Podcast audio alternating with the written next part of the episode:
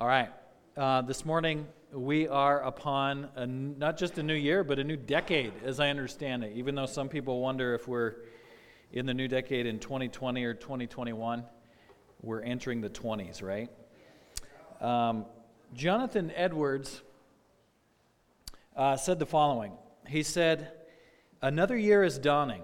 Dear Father, let it be. In working or in waiting, another year with Thee another year of progress, another year of praise, another year of proving thy presence all the days, another year of mercies, of faithfulness and grace, another year of gladness, the glory of thy face, another year of leaning upon thy loving breast, another year of trusting, of quiet, happy rest, another year of service, of witness for thy love another year of training for holier work above. Another year is dawning, dear Father, let it be, on earth or else in heaven, another year for thee.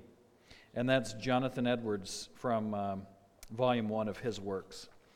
I want to ask you this morning this question and get your feedback as a congregation Does God like new things? What do you think? What's that, Janet? Yeah, God says, Behold, I'm doing new things. Someone else. Does anyone say no? Okay. Depends on what it is.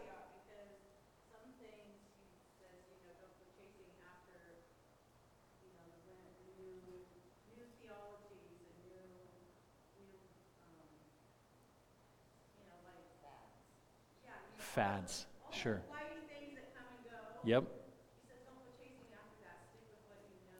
That's right. We don't want change just for change's sake. It's some people do, and we understand that, but I think wisdom teaches us that there's a purpose behind the new things that God likes, right?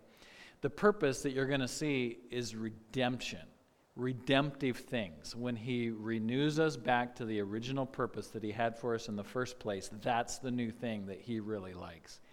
So let's go ahead and look at this. I'll, I'll uh, Let's start in the Old Testament. Uh, the Old Covenant. Janet, I think, already quoted this Isaiah 43 19. Behold, I'm doing a new thing. Now it springs forth. Do you not perceive it? In Lamentations chapter 3, it says, The steadfast love of the Lord never ceases, His mercies never come to an end. They are new every morning. Great is your faithfulness. We don't just celebrate a new month, or a new week or new year. Every day, God's mercies are new and fresh. In Ezekiel 36 26, this sounds like a new covenant verse, but it's in the old covenant where God says, And I will give you a new heart and a new spirit I will put within you. God's intention all along was to take that old heart of stone away and give us a beautiful heart of His love. The Psalms repeatedly speak of singing a new song to God, and in Psalm 40, verse 2 and 3, it says, He drew me up out of the pit of destruction, out of the miry bog, and set my feet upon a rock, making my steps secure. He put a new song in my mouth, a song of praise to our God. Many will see and fear and put their trust in the Lord. A redemptive purpose for the new song that He's putting within our mouth. And even if we didn't have the new covenant written down, if we were those Jews who, before the time of Christ, were still looking forward to the Messiah, we knew that God had something new in mind when He told Jeremiah in chapter 31, verse 31, he says, Behold, the days are coming, declares the Lord, when I will make a new covenant with the house of Israel and with the house of Judah. And in this new covenant, if you read on in Jeremiah 31, he talks about writing his law upon their hearts and forgiving their transgressions. He says, I will remember them no more. This is the new covenant which we have uh, through Christ. So, once again, I ask Does God like new things? He does. He likes new things. Let me share with you probably the keystone parable of Jesus, talking about new and old. It says that Jesus told them a parable.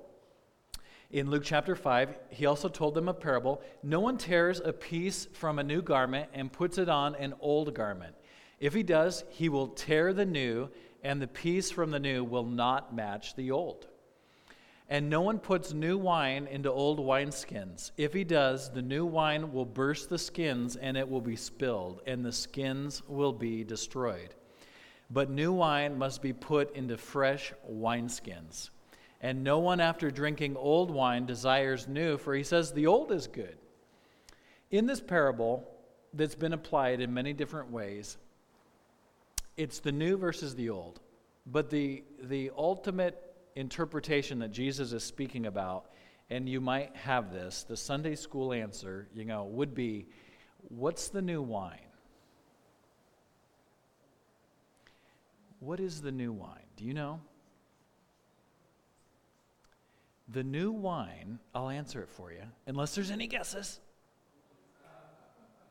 The new wine is Jesus. And we're not in a culture that throws wine in wineskins normally. You know, we take our wine in boxes, right? or maybe it's bottles. I don't know. We're not that adept at these things.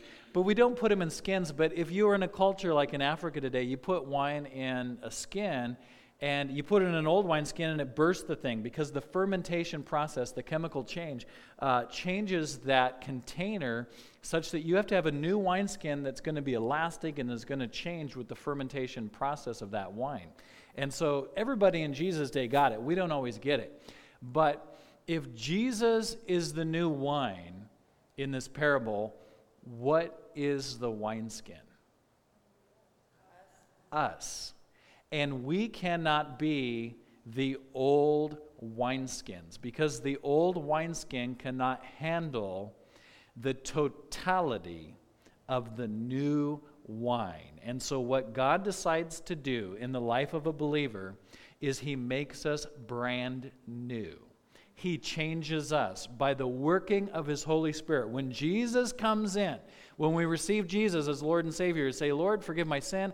I believe that you died for my sin, and I make you Lord of my life. When that happens, the sinner's prayer, as it were, the Holy Spirit comes into the life of the believer, and He starts messing around in, in our life. He starts touching different things, our desires and our wants and our our words and our behaviors and different things. And a lot of times as Christians, we become all hung up on the wineskin, the, the outward thing, and we forget that it's, it's, it's the new wine that's, that's the focus. It's, it's Jesus is the new wine that redeems us and, and gives us a whole new start. So in this parable, Jesus is the new wine, and we are the new wineskins. In order to receive that new wine, God renews us, He makes us new. And so the Bible, the, the big story of the Bible is that we are recipients of what's called the new covenant. And in this new covenant, we have a new master, the Lord Jesus. And it's Him that's making us new. Uh, Paul says this He says, Therefore, if anyone, therefore, if anyone is in Christ, he is a new creation, or she is a new creation. The old has passed away, behold, the new has come. This is one of the verses that a lot of Christians don't really believe. If God's word says it, if God's word says that you're a new creation, then guess what? You are a new creation. But what happens is we look at things by sight rather than faith. But the Bible says to look at things by faith. Walk by faith, not by sight. When you believe God's word, you're going to say, I'm a new creation. My brother and sister in the Lord is a new creation.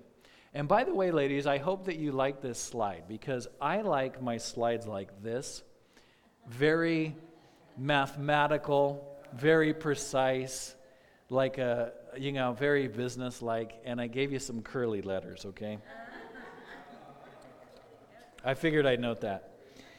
Through Christ, you are given a new start, a new chance, new life, new hope, a new birth, and new minds. It says in the Bible that we have the mind of Christ. In the future, you will be given a new body fitted for the new heavens and the new earth. The Apocalypse of John tells us that the elders are singing a new song And it tells us that New Jerusalem is coming down to the earth.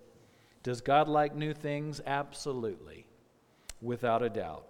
In Romans 7, verse 6, it says that we serve in the new way of the Spirit and not in the old way of the written code. So we have a new way. We have a new commandment. Jesus gave this in John 13. In fact, if you didn't know this, it says a new commandment. In Latin, it's, it's mandi for the word mandate. And on the f- Thursday before Good Friday, historically, the Christian church has called that Maundy Thursday, not Monday, as in Monday Night Football, but Maundy, like mandate, because we believe it was on Thursday that Jesus gave the new mandate, the new commandment, okay? There's a lot of new things about believers, right?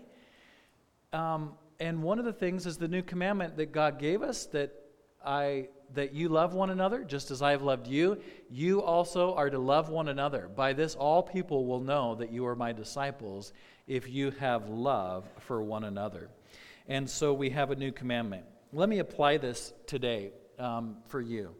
How do we grasp all the newness that we have as believers in the new year?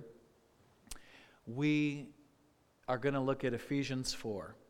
Paul says this Now, this I say and testify in the Lord that you must no longer walk as the Gentiles do in the futility of their minds.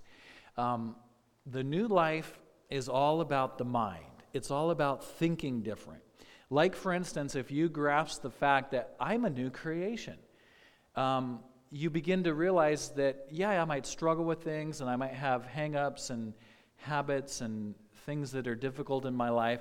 But if I realize I'm brand new, God sees me as new, and He's renewing me, that I might not be where I want to be in the future, but I'm not where I was.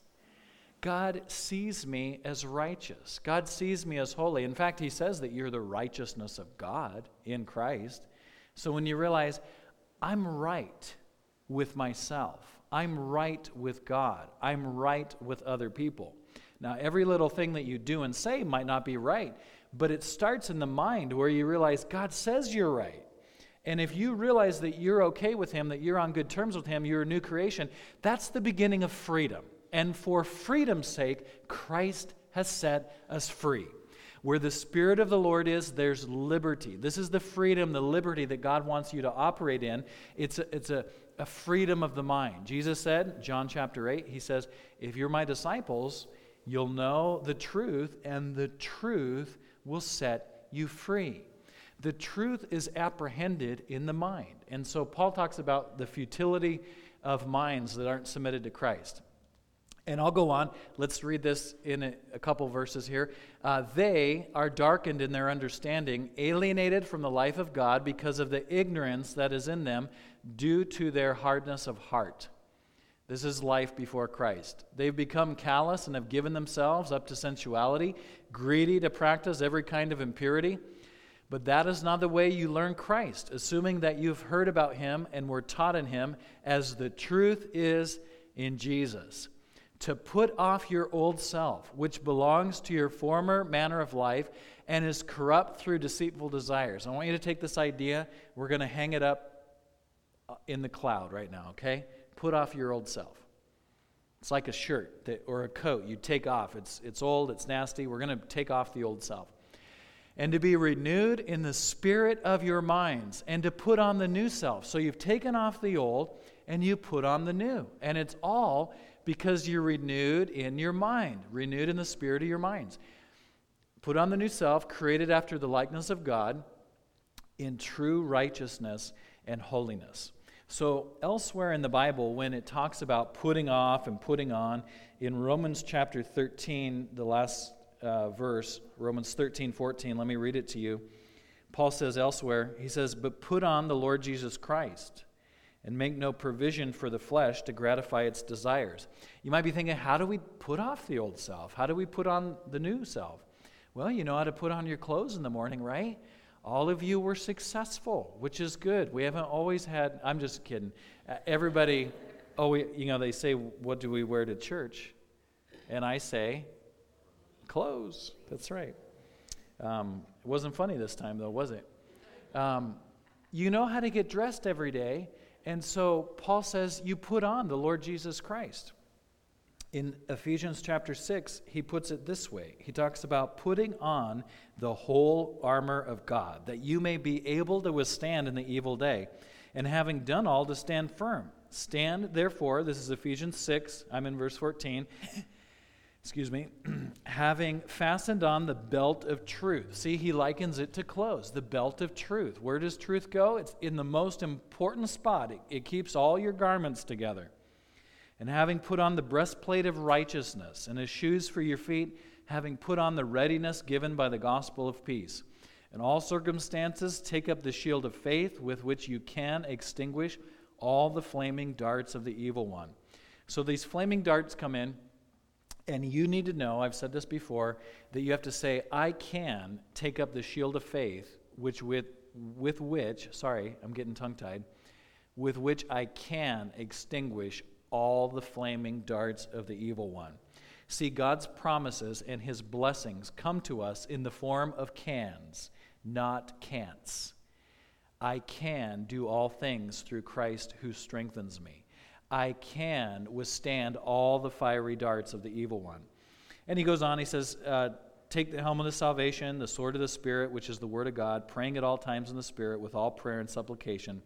To that end, keep alert with all perseverance. So we're told to put on the Lord Jesus Christ. In Romans, we're told to put on the armor of God in Ephesians 6. And here in Ephesians 4 24, we're told to put on the new self.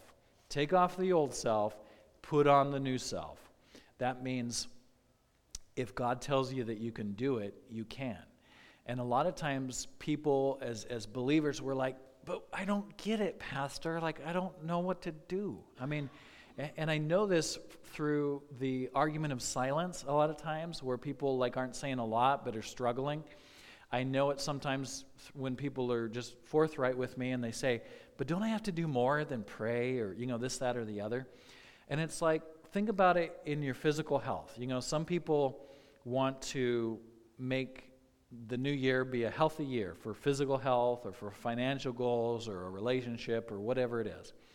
And so people set goals, right? Like if, if it's health, then you're probably going to eat right, which probably includes drinking water, eating some vegetables and fruit in there, and laying off the Doritos, right? Or other things.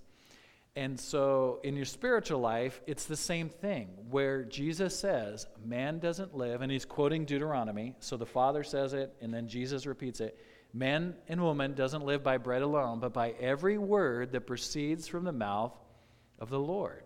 And so, how do we get the word? How do we eat the word spiritually? We go to the Bible, whether we're listening to it with our ears, watching it on TV, and, and you know, maybe listening and watching, or reading it, reading it old school, Gutenberg, the book, or on your iPhone or your tablet or all these newfangled highfalutin devices, right? but you get the word in your life. And this is a good, you know, like pep rally, as it were, when you come to church, but there's no substitute for allowing that, digesting it, allowing it to be part of your life. And prayers when we talk to God, and that's very important too, because God wants to hear from us, but prayer and the Word. There's no substitute for prayer and the Word. Acts 6, verse 4. The apostles say, We're going to dedicate ourselves to prayer and the ministry of the word because they knew that where is the power at? Where is the spirit anointing? Where is Jesus moving and providing healing and power and restoration? And where do new things happen? It's in the place of prayer and the word. And so the church has advanced for 2,000 years against principalities and powers, against despair and destruction against bitterness, against brokenness. The church has prevailed by power that's found in prayer and the Word. And so, how do we put on Christ? We go to the Word and we say, God, help me. And it's, it's just, you know, do that and repeat. You know, that's how we receive our cleansing. That's how power operates in our life. And it's very simple. Just like it's very simple that if you begin walking and get a good pair of shoes and walk and walk and walk and walk, you're probably going to lose some weight so long as it's accompanied by proper diet and other things. And if, if you're, you know, there's some other health factors. If somebody has other things going on, you know, you want to go to your doctor and all that. But it's not as difficult as we think. God makes it very simple for us. Does that make sense? So it's my prayer in the new year that you put on the new self. Let me close with the words, they're, they're poetic words by Lord Alfred Tennyson. He says this Ring out, wild bells of the wild sky, the flying cloud, the frosty night. The year is dying in the night. Ring out, wild bells, and let him die. Ring out the old, ring in the new. Ring happy bells across the snow. The year is going, let him go. Ring out the false, ring in the true. Ring out the grief that saps the mind. For those that here we see no more. Ring out the feud of rich and poor. Ring in redress to all mankind. Ring out the want, the care, the sin the faithless coldness of the times. Ring out, ring out my mournful rhymes, but ring the fuller minstrel in. Ring out false pride in place and blood, the civic slander and the spite. Ring in the love of truth and right. Ring in the common love of good. Ring out old shapes of foul disease. Ring out the narrowing lust of gold. Ring out the thousand wars of old. Ring in the thousand years of peace. Ring in the valiant man and free, the larger heart, the kinder hand. Ring out the darkness of the land. Ring in the Christ that is to be.